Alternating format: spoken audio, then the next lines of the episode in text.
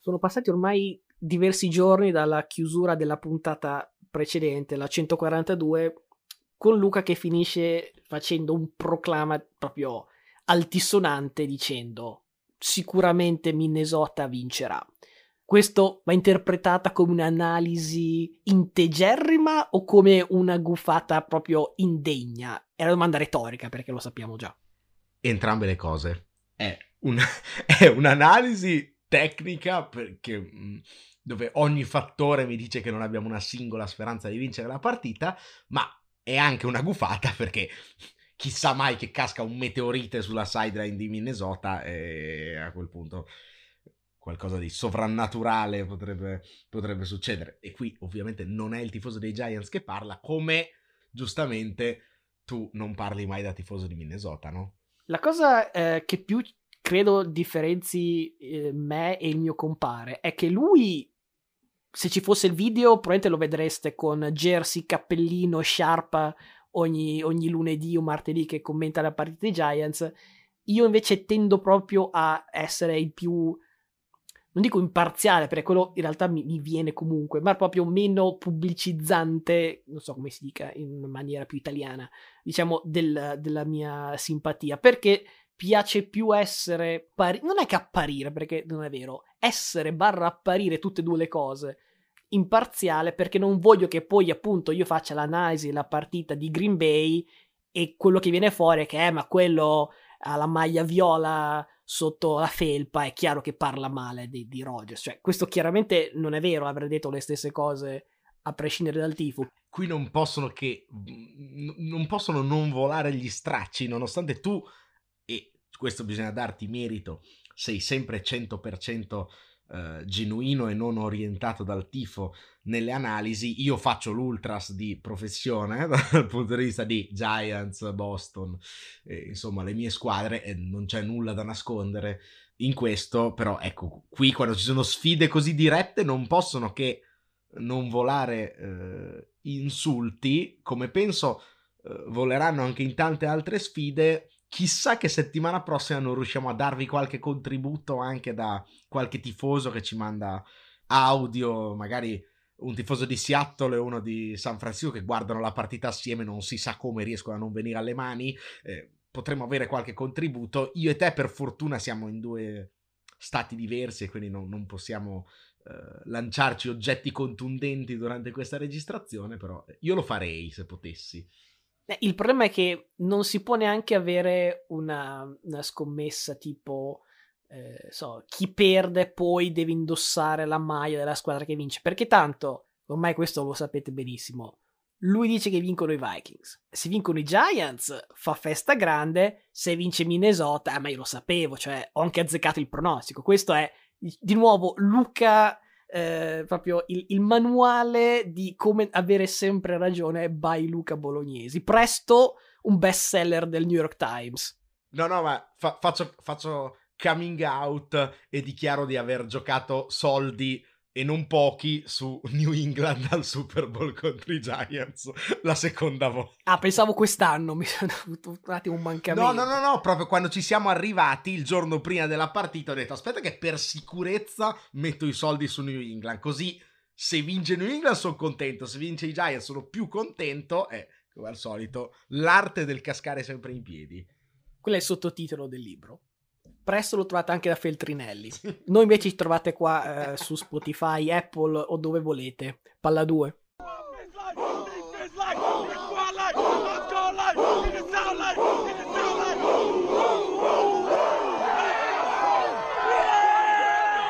Let's go!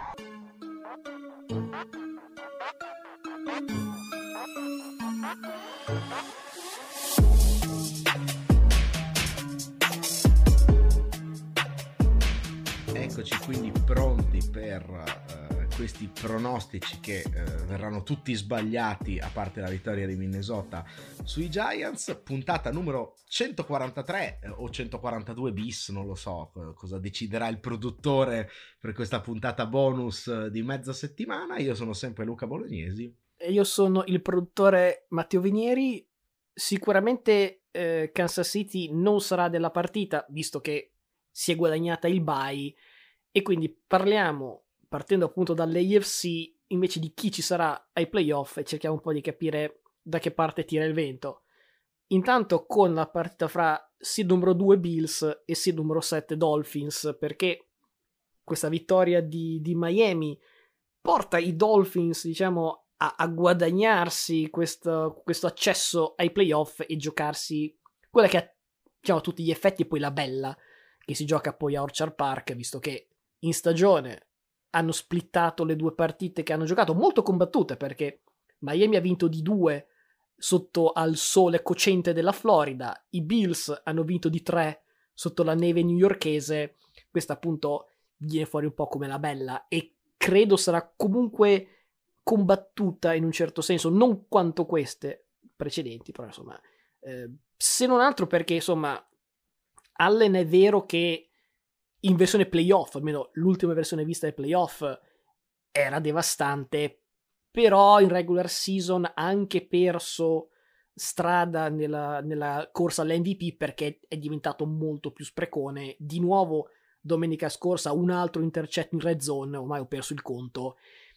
L'altro motivo che diciamo potrebbe far cambiare fra partita combattuta e partita che si può vincere di 10 o più è se giocherà tua o no. È, è, che è un se pesantissimo perché in stagione la differenza fra giocare con tua e senza tua sono 9 punti a partita, prete un touchdown, un field goal. Non so neanche se, se chi giocherà se non gioca, se non gioca a tua perché Bridgewater penso abbia giocato 3 o 4 partite quest'anno e non ne ha mai finita una. Cioè, o ha cominciato tua e poi è entrato Bridgewater, ho cominciato Bridgewater e poi si è rotto ed è entrato Skylar Thompson. Quindi, cioè, eh, Miami è un po' maledetta in questo caso e Bridgewater più di tutti.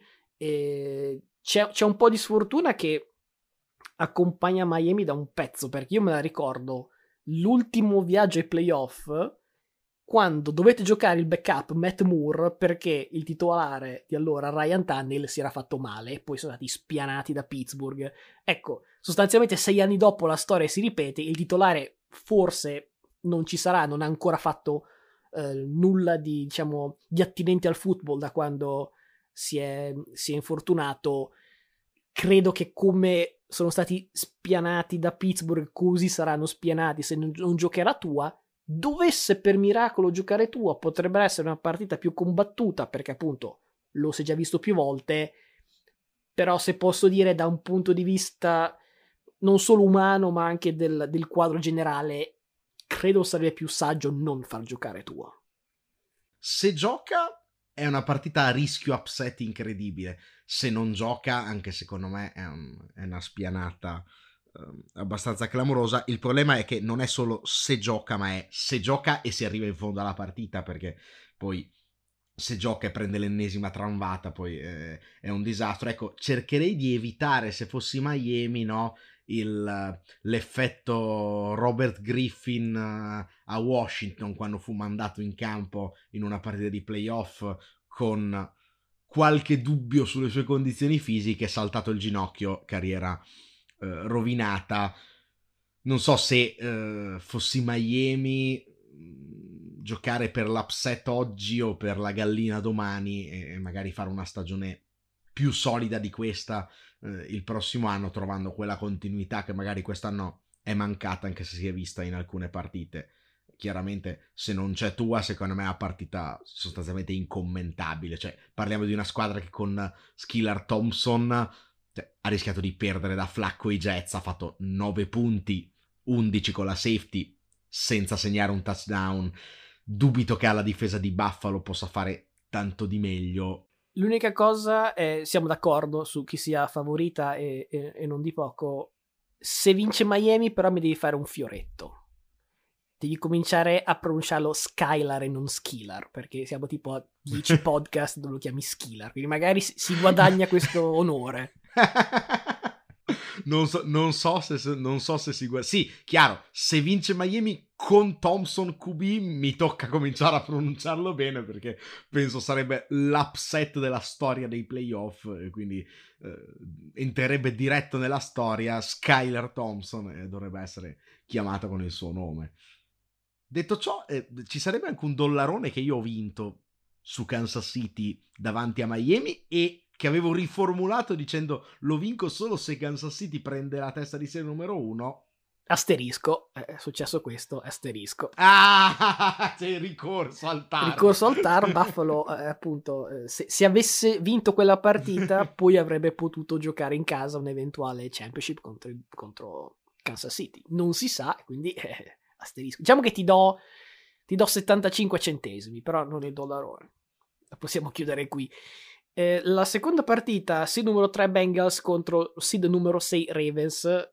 Diciamo che possiamo fare rewind e inserire la stessa traccia audio di prima perché altra partita fra due rivali di division che in stagione hanno splittato la posta in palio e di nuovo non si sa se la squadra in trasferta gioca col proprio QB titolare o no. Se Lamar Jackson dovesse tornare e adesso non voglio mettere troppe percentuali, ma se fosse lì più che come mossa disperata all'ultimo minuto, come giocatore che effettivamente può giocare, questo secondo me è il vero upset di, di questo primo turno di AFC.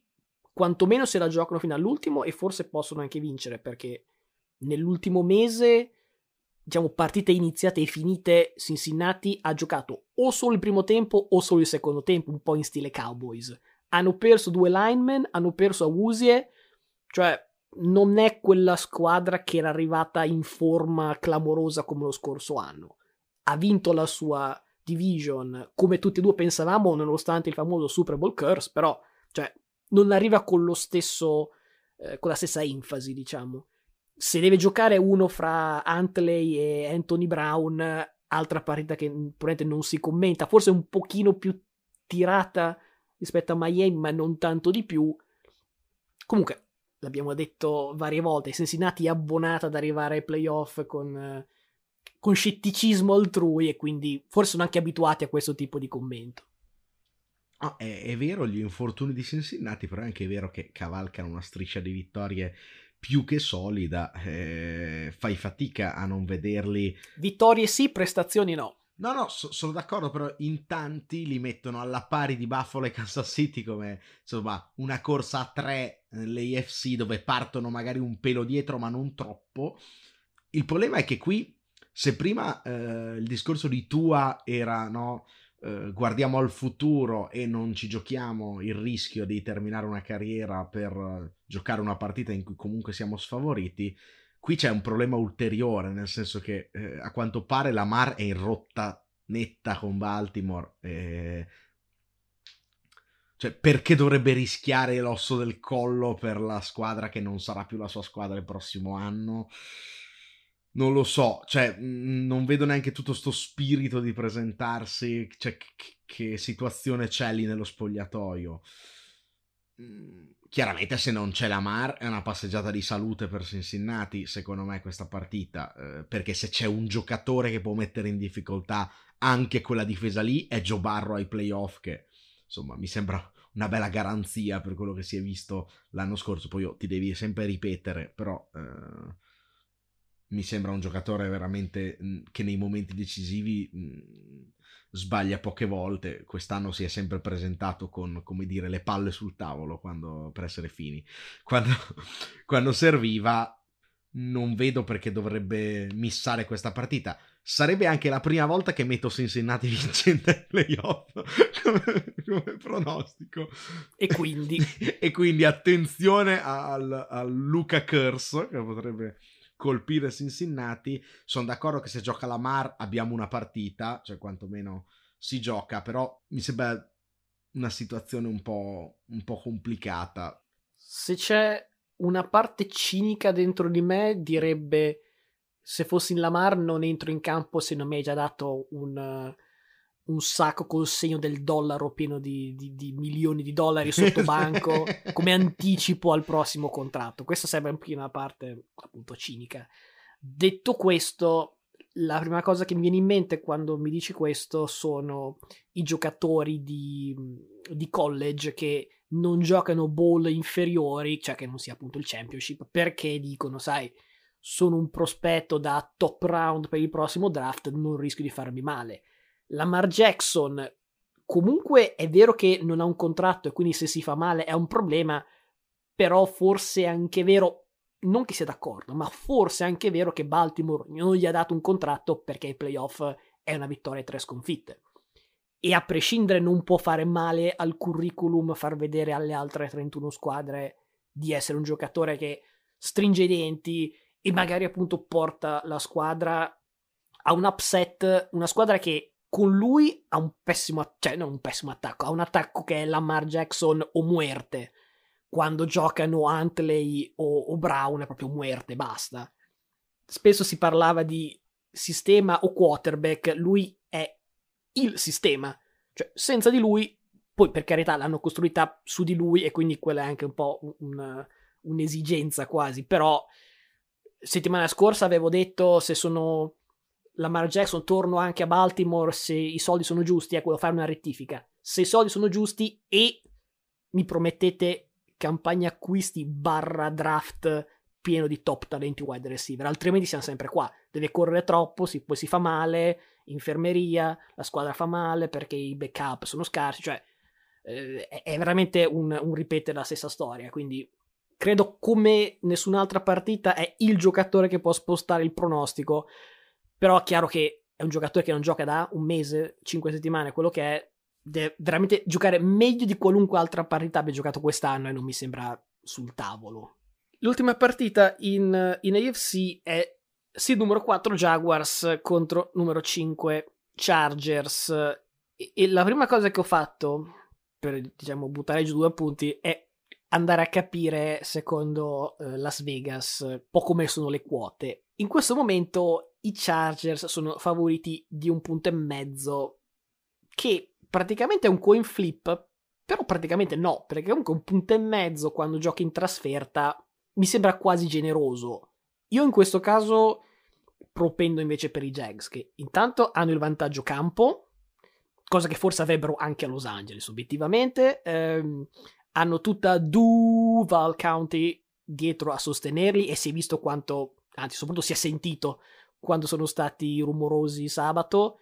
L'esperienza playoff praticamente è zero da entrambe le parti, però in panchina da una parte c'è Peterson che ha vinto un Super Bowl, dall'altra c'è Staley che potrebbe aver fatto eh, rompere eh, Williams e Bosa in week 18, quindi mh, mm, quantomeno diciamo che l'esperienza barra il sale in zucca è diverso.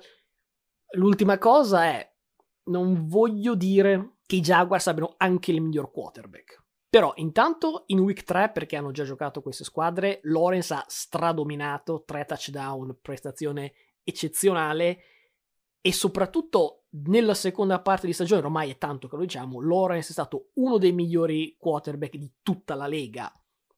Contro Herbert io di base non scommetto perché insomma ha sempre più di un asso nella manica, però ci sono tante cose che mi fanno pensare che i Jaguars se la possano giocare, specialmente se la difesa fa la prestazione che ha fatto domenica, dove sostanzialmente negli ultimi tre minuti l'hanno vinta loro, e il già citato rookie Trevon Walker, grande quarto quarto, Josh Allen, l'altro Josh Allen, grande quarto quarto, quindi insomma, playmaker in attacco ce ne sono, hai un grande quarterback, hai una difesa che non è quella della scorsa run playoff con Miles Jack, Ramsey e compagnia, però giovane e importante, secondo me, anche ricollegandomi a due puntate fa sulla domanda se i Jaguars faranno i divisional, oggi mi sento di dire sì, i Jaguars arriveranno ai divisional.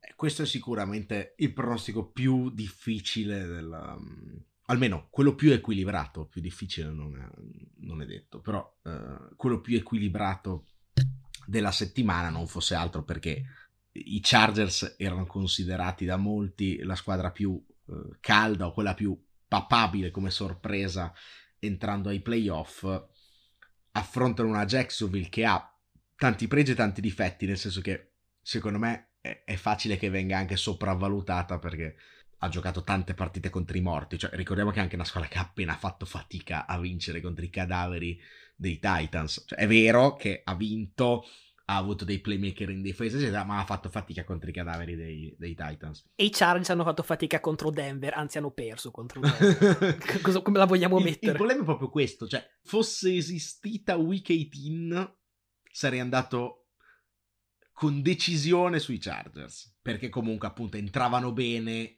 nei playoff. Ecco, poi Staley ha deciso di rompere totalmente, le, e non solo totalmente, letteralmente il gioco, cioè ha, ha rotto dei giocatori.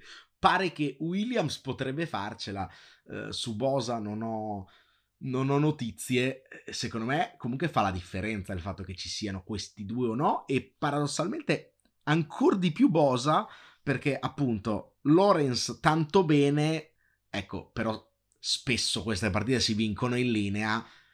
Eh, se puoi contare su, su Bosa, e, e, oltre a, a, Khalil Mack, sicuramente è un, una cosa che potrebbe aiutare una squadra che in difesa contro Denver ha fatto abbastanza fatica. Però eh, voglio andare un po' controcorrente, o meglio, contro la tua corrente e prendere lo stesso i Chargers proprio perché penso, anche da quello che ci siamo detti nelle scorse settimane, eh, abbastanza evidente che Herbert sia il giocatore maturo per fare qualcosa in questo, cioè è il momento di fare qualcosa per non diventare eh, lo Stafford degli anni 2020, cioè che eh, quando va bene arriva lì lì ai playoff e poi prende la sdentata per colpa della squadra, sia chiaro, però ecco, eh, è forte, come dicevi qualche settimana fa, è fortissimo, addirittura prima di vedere questa prestazione un po' così me contro Denver, dicevamo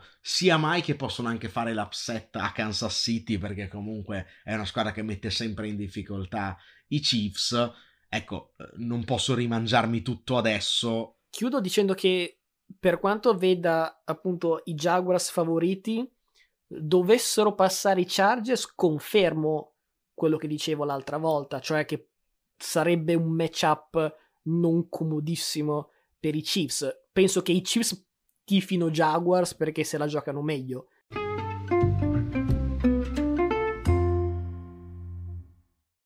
Ready?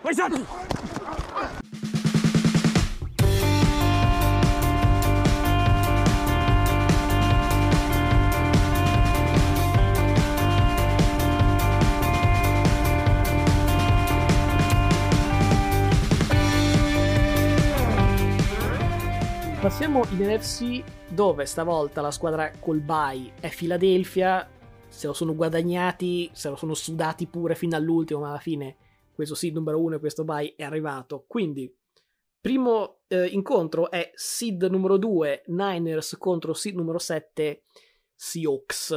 Questa mi sembra la, la partita più a senso unico perché sarebbe uno shock che non, non, non riesco a descrivere neanche ipoteticamente eh, vedere Seattle che vince nella baia. San Francisco viene da 10 vittorie di fila, è letteralmente non la squadra più bollente, ma è più bollente del magma.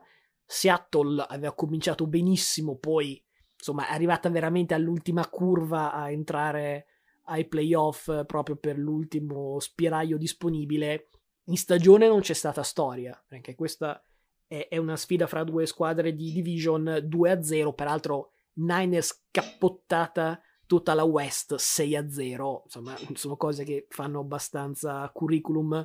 E, peraltro, la prima partita era già in week 2, che era la partita in cui si è fatto male Trey Lance. Quindi neanche quella quando i Seahawks erano in forma e dopo pochi minuti si è rotto il quarterback titolare dei Niners, neanche quella l'hanno potuta vincere i Seahawks, anzi l'hanno proprio persa male uno dei personaggi citati qualche settimana fa era Nick Bosa, che eravamo rimasti a riuscirà ad avere il record di franchigia, non c'è riuscito, 18 sack e mezzo e ancora uno da Aldon Smith, chiaramente si chiude in regular season, quindi non conta più, però insomma è comunque un giocatore che uno ha vinto la classifica di sack di tutta la Lega quest'anno e due sarà veramente un, un bel peso per la linea di, di Seattle.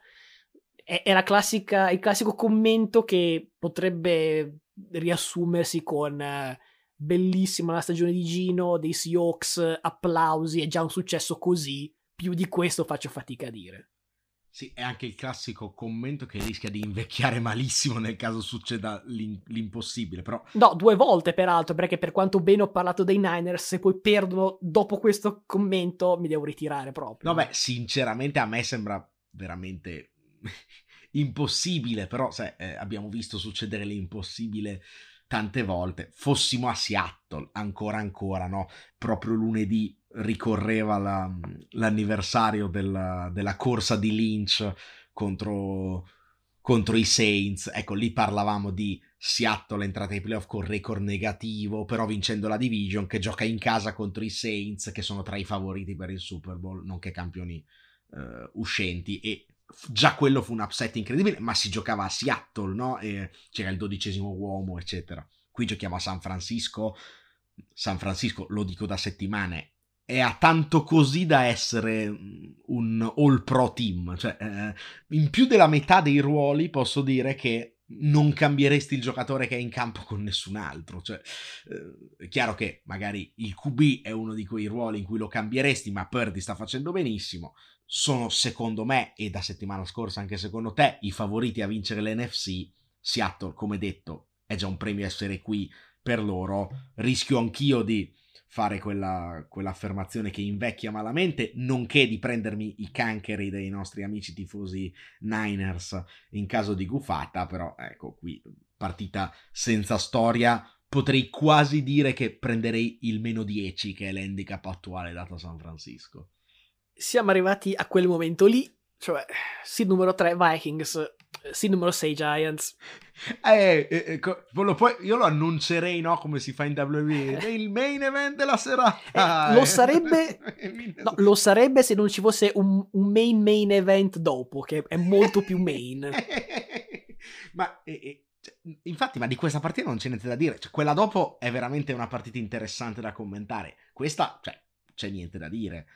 Adesso, eh, battute a parte, perché un conto è, è fare eh, poi il personaggio. Un conto è essere anche intellettualmente onesti perché la memoria ce l'hai, sai benissimo che in uh, qualche settimana fa Minnesota ha avuto bisogno del calcio più lungo della storia della propria franchigia per vincere quella partita. Quindi non è, cioè, non c'è neanche il, il dubbio di dire chissà che tipo di matchup può venire fuori. Lo abbiamo visto un mesetto fa, due squadre che sono state testa a testa, testa a testa per 60 minuti. Quindi, cioè, questo penso sia intellettualmente onesto ammetterlo. Ma infatti, infatti eh, pre- preciso, io non ho detto vince Minnesota di 10, di 20, di 25. Io ho detto che vince sicuramente Minnesota e posso anche, aggiungerti anche che vince sicuramente Minnesota di massimo una segnatura.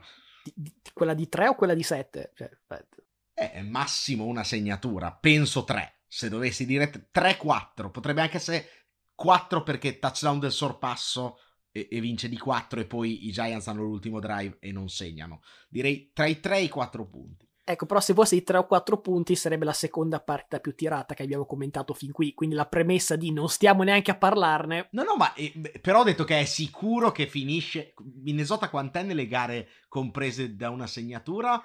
11-0. Mi pare 11-0 quest'anno, quindi perché non fare 12-0? Non penso proprio che i Giants possano vincere larghi questa partita e quindi se si va tirati sappiamo bene come va a finire.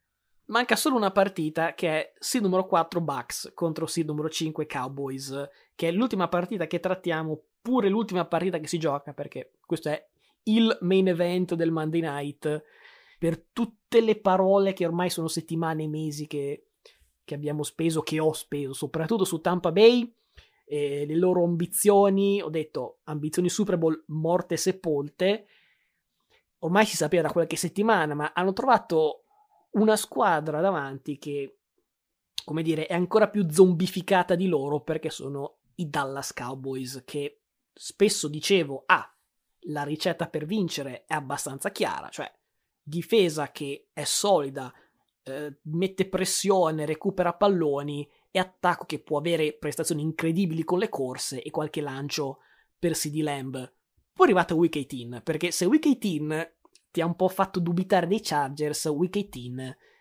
penso chiunque, anche i fan di, di Dallas, proprio preferirebbe cancellarla dai libri di storia. Eh, eh, svariate battute no, sui, sui Cowboys già entrati in clima playoff. ecco, cioè, non solo hanno perso, hanno perso male, hanno perso contro una squadra eliminata, hanno perso contro una rivale, hanno perso contro una squadra che aveva un rookie QB al debutto e in tutto ciò non hai neanche la scusa di dire, beh, abbiamo giocato con i ragazzi, i magazzinieri, il team primavera. No, tutti titolari. Quindi, se spesso si dice come entra questa squadra ai playoff, con che tipo di inerzia, ecco, i Cowboys stanno entrando in testa coda. Io li vedo, Tampa Bay e Dallas, cioè, vedo due squadre che sono simili nel fatto che abbiano veramente nella stessa partita momenti in cui giocano e non giocano, proprio a intermittenza, eh, un po' tipo le luci dell'albero di Natale. Io ho ancora in salotto, prima o poi le, le toglierò. Spesso diciamo che Dallas gioca a tempi interi e poi non gioca a tempi interi. Tampa Bay, cioè a volte proprio non gioca tre quarti di partita poi si ritrova lì punto a punto e dice, bah, quasi quasi la andiamo a vincere. Ecco, per questa similitudine io farei invece una differenza bella chiara che riguarda i quarterback, perché se Tampa Bay ha una chance è perché può restare in contatto e può mettersi nelle mani di Brady. Al contrario, Dallas rischia sì di stare a contatto proprio perché, appunto, se il gioco di corse gira bene, la difesa mette pressione, recupera palloni, eccetera, ecco poi rischia arrivi Dak Prescott e combini la frittata. Prescott, l'abbiamo già detto settimana scorsa, ma fammi espandere il discorso primo per intercetti insieme a Davis Mills. Peccato abbia giocato tre partite in meno. Almeno un intercetto nelle ultime sette partite filate, tre pick six nelle ultime quattro. Io con questa premessa come faccio a dire che vincono i Cowboys? Cioè, la cosa che mi stupirebbe di più è vince Dallas e Prescott gioca bene più che dire vince Tampa Bay.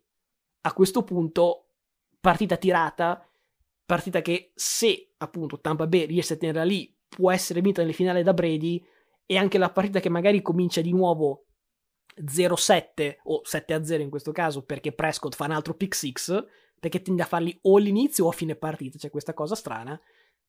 E a quel punto se regali 7 punti a Tampa Bay che fa sempre fatica a fare punti, ti metti proprio nelle mani di Tampa Bay, cioè diventi più prevedibile per il tipo di gioco che fai e lì non so se la recuperi più una partita così, nonostante resti l'idea che i Bucks siano una squadra scarsa nel contesto di questa stagione, delle premesse e delle promesse di inizio anno, ma Dallas ci arriva talmente male a questa wild card che mm, cioè, mi, mi sentirei sporco io a dire che sono favoriti. Beh, Dallas arriva così male a questa partita che o svolta la sua stagione, no? corregge d'improvviso tutti gli errori che compie e diventa la squadra uh, perfetta, oppure fa quello che fanno i Cowboys sostanzialmente tutti gli anni da, da quando io guardo il football, ovvero perde ai playoff. Eh, il fatto che incontri la squadra di Tom Brady che... Eh, diciamo, quando entra nei playoff è sempre una preoccupazione. Ah, ho letto che Tom Brady non ha mai perso in carriera contro Dallas. Ecco, buttata lì questa. Eh, no, però insomma, eh, il fatto che incontri Brady, quando, quando, incontri Brady ai playoff hai sempre quel che di, eh, appunto, questione mistica per cui dici, ecco, adesso perdo. Poi è, lo stesso Brady che eh, fu eliminato al primo turno dai, dai, dai Titans, eh, ricordiamo, nell'ultima esperienza uh, ai Patriots, però ecco, si gioca a Tampa Bay, come dici tu, Dallas ha più problemi del Biafra probabilmente eh, a livello sia offensivo che difensivo, perché anche in difesa è vero che fa, tanti, pal- tante palle recuperate, big play, però eh, ne concede anche altrettanti, cioè Owell eh, li ha fatti a fette, può anche correre mentre Brady non corre. D'altro canto, è vero che la difesa di Tampa Bay non è così solida sulle corse come magari lo era stato in altre stagioni. Dallas è, favorita in questa partita da, da, dai bookmakers. Tampa è sfavorita di tre punti. Tampa è più scarsa, però la vedo un po' come te. Cioè, io sono peraltro anche committato a prendere Tampa Bay perché ricordiamo ho Tampa Bay vincente Super Bowl da inizio stagione, sono qui still alive. Mi aspetto anche qui una partita a punteggio non altissimo, o almeno se Tampa vuole vincere, sicuro deve tenere la partita chiusa e, e a punteggio non altissimo, non fare tante cazzate in attacco e poi come al solito arriviamo lì al quarto quarto, palla Brady, drive per vincere e via. Personal foul, unnecessary roughness, number 92 of the defense for throwing a punch, number 92 is ejected.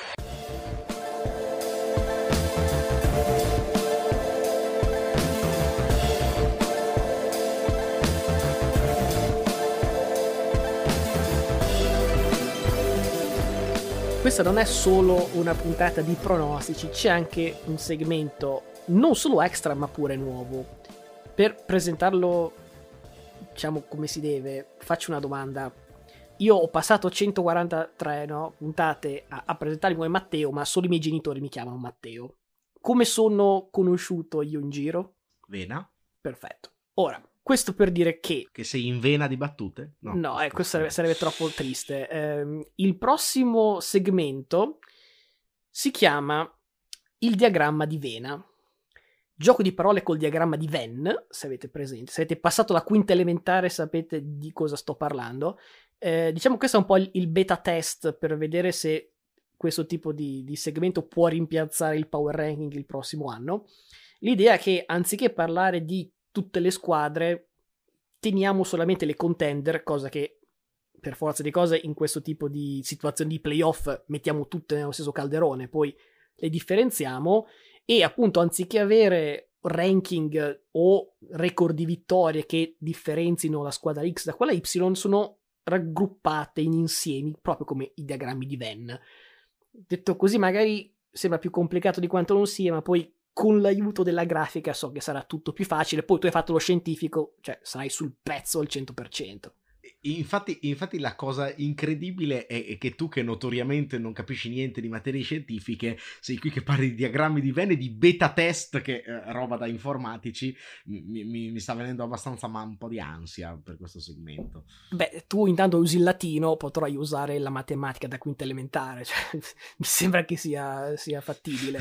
Peraltro ci ho messo 32 anni a, a, fare il gioco di battute fra Vena e Venn, questo è, è un po' un insulto nei miei confronti, ma ne prendo atto. Il primo gruppo di squadre l'ho chiamato il gruppo degli invitati, che letteralmente sono le squadre che fanno parte di, playoff, di questi playoff, ma sono lì più che altro per fare numero. Cioè, ti sarà capitato no, di fare una festa e sicuramente hai un gruppo di amici che dici assolutamente loro devono esserci, però non puoi neanche fare una festa con eh, 5-6 persone, no, devi invitare amici di amici, conoscenti, vicini di casa, il, non lo so, il pizzaiolo sotto casa, e quindi fai numero. Ecco, ci sono cinque squadre in questi playoff che sono lì per fare numero, che sono Miami, se non gioca tua, Los Angeles Chargers, insieme ai Jacksonville Jaguars, Seattle e New York Giants. Non sono l'anima della festa, sono lì per fare numero.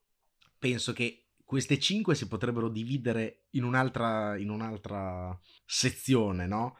Ci sono quelle che sono addirittura imbucate tipo Seattle e Miami se non gioca tua, nonché Jacksonville che è proprio la più imbucata di tutti, proprio sei infilata di traverso all'ultimo momento. Poi per carità, a volte gli imbucati sono anche simpatici, quindi eh, chissà.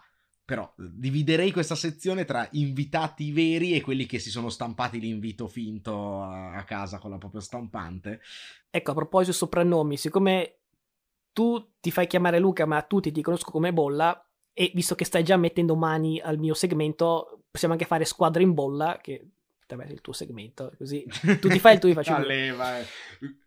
Ci sono quattro squadre nel prossimo gruppo che non solo sono invitate, ma hanno una speranza di portare a casa il bottino grosso. Una speranza singolare, perché hanno anche il rischio di, di, di finire fuori già al primo turno. Per esempio, Minnesota, dove la speranza di Minnesota è che diciamo il rubinetto dei miracoli di fine partita continui a, a restare aperto anche nei playoff. La speranza di Baltimore è che torni Lamar Jackson perché Se torna Lamar Jackson è quella squadra che non vuoi vedere. Altre due squadre sono Dallas e Tampa Bay, perché sono due squadre molto dipendenti dai loro quarterback, nel senso Tampa Bay deve sperare che Brady la vinca a fine partita, Dallas deve sperare che Prescott non la perda, o a inizio, a fine partita o durante, è proprio che non la perda. Ma Tampa Bay non era quella sepolta, è diventata con una chance? Eh, eh, ha eh. una chance perché il calendario dice intanto ti becchi i Cowboys che sono, cioè, ah, come detto, già puzzolenti, poi devi andare a Filadelfia dove, insomma, sono più incerottati di, di una mummia, è una squadra che hanno battuto l'anno prima, cioè è un precedente abbastanza fresco, non trovi Hurts al 100%, hanno magari non una speranza, vediamo che, che nome userò se vincono settimana prossima, però c'è una, una, traiettoria, c'è uno spiraglio. Se parliamo di Super Bowl già andiamo a, a, dire, a ordini di grandezza infinitesimali, però se parliamo di poter battere i Cowboys e avere una chiave di lettura per battere Tampa, eh, per battere Philadelphia, cioè una singolare appunto. Sinceramente vedo forse anche i Chargers qui, nel senso che boh, una traiettoria la vedo. Rientra Bosa. Eh, in realtà questi infortuni dell'ultima settimana non erano così gravi. Herbert fa quello che ha fatto Joe Barrow l'anno scorso, cioè pentole coperchi, upset ad Arrowhead al, al, Divisional, poi anche qui al Championship, ormai sei una squadra calda sulle ali dell'entusiasmo, non hai nulla da perdere e sei al Super Bowl, cioè una traiettoria la vedo. Quello che vedo in più dei Chargers è che loro sono abbonati a spararsi sui piedi. Ah, ok, sì, e hanno un head coach che è un deficiente. Cioè, succede sempre qualcosa che alla fine li, si, per cui alla fine si autosabotano. Quindi, piuttosto che dire la chiave per vincere, trovano il modo per perdere. Alziamo i giri perché da squadre che hanno una speranza arriviamo finalmente al gruppo delle contender che sono, diciamo, le squadre che hanno tutto il necessario per arrivare fino eh, in Arizona a giocarsi questo, questo Lombardi. Ci sono per me cinque squadre. Tre sono Cincinnati, Philadelphia e San Francisco. I due sono, attenzione, le già citate Cowboys e Bucks, perché si chiama diagramma di Vena come diagramma di Venn dove gli insiemi si intersecano. Quindi si può fare parte di più gruppi, per esempio appunto Cowboys e Bucks, perché non mi convincono come contender e i problemi li abbiamo già detti. Però, questo l'abbiamo anche eh, citato prima, una delle due per forza passa, quindi cioè di rifo di raffa una vai divisional. Philadelphia non è il momento di, di forma che pensava di avere con un seed numero uno in tasca, appunto non mi sento di escludere un upset però se imbeccano con la prima partita e nella seconda riescono a trovare la chiave per vincere, poi possono diventare contender perché una è la squadra di Brady e di solito scommettere contro Brady ai playoff non, non, non, finisce bene, e la seconda perché, oi, vuoi mettere la storia dei Cowboys se quest'anno vincono nonostante tutto questo ambaradano di cose che è successo? Cioè, alla faccia de- di Hollywood. Sinceramente, in questo gruppo vedo San Francisco un po' sopra alle altre, cioè mi sembra un po' troppo abbassarla al livello di Dallas e Tampa Bay, magari anche di Cincinnati. Cioè San Francisco è una vera favorita al momento. Indovina cosa succede dopo? Che va, sarà anche nel gruppo successivo, ovviamente. Ah, ma guarda te, strano. Perché rimane un ultimo gruppo che è quello più esclusivo. Prima parlavamo della festa e degli imbucati, questo è proprio il privé, cioè lì solamente sai un certo savoir-faire, un certo tipo di curriculum con i tuoi pari, puoi entrare, cioè il cordone rosso di velluto e il butta fuori perché se, se sei, uno, se sei povero non entri. Il gruppo si chiama Super Bowl or Bust ed è un nome che non è fatto a caso perché io di base non amo pensare che solo perché, per forza di cose ovviamente, una squadra può vincere il Super Bowl, le altre sono tutte, diciamo, nello stesso fascio di squadre che hanno avuto una stagione deludente. Perché non è questo il caso. Basandomi appunto sull'etichetta di Super Bowl or Bust, questo è un tipo di realtà che fa parte di queste tre squadre.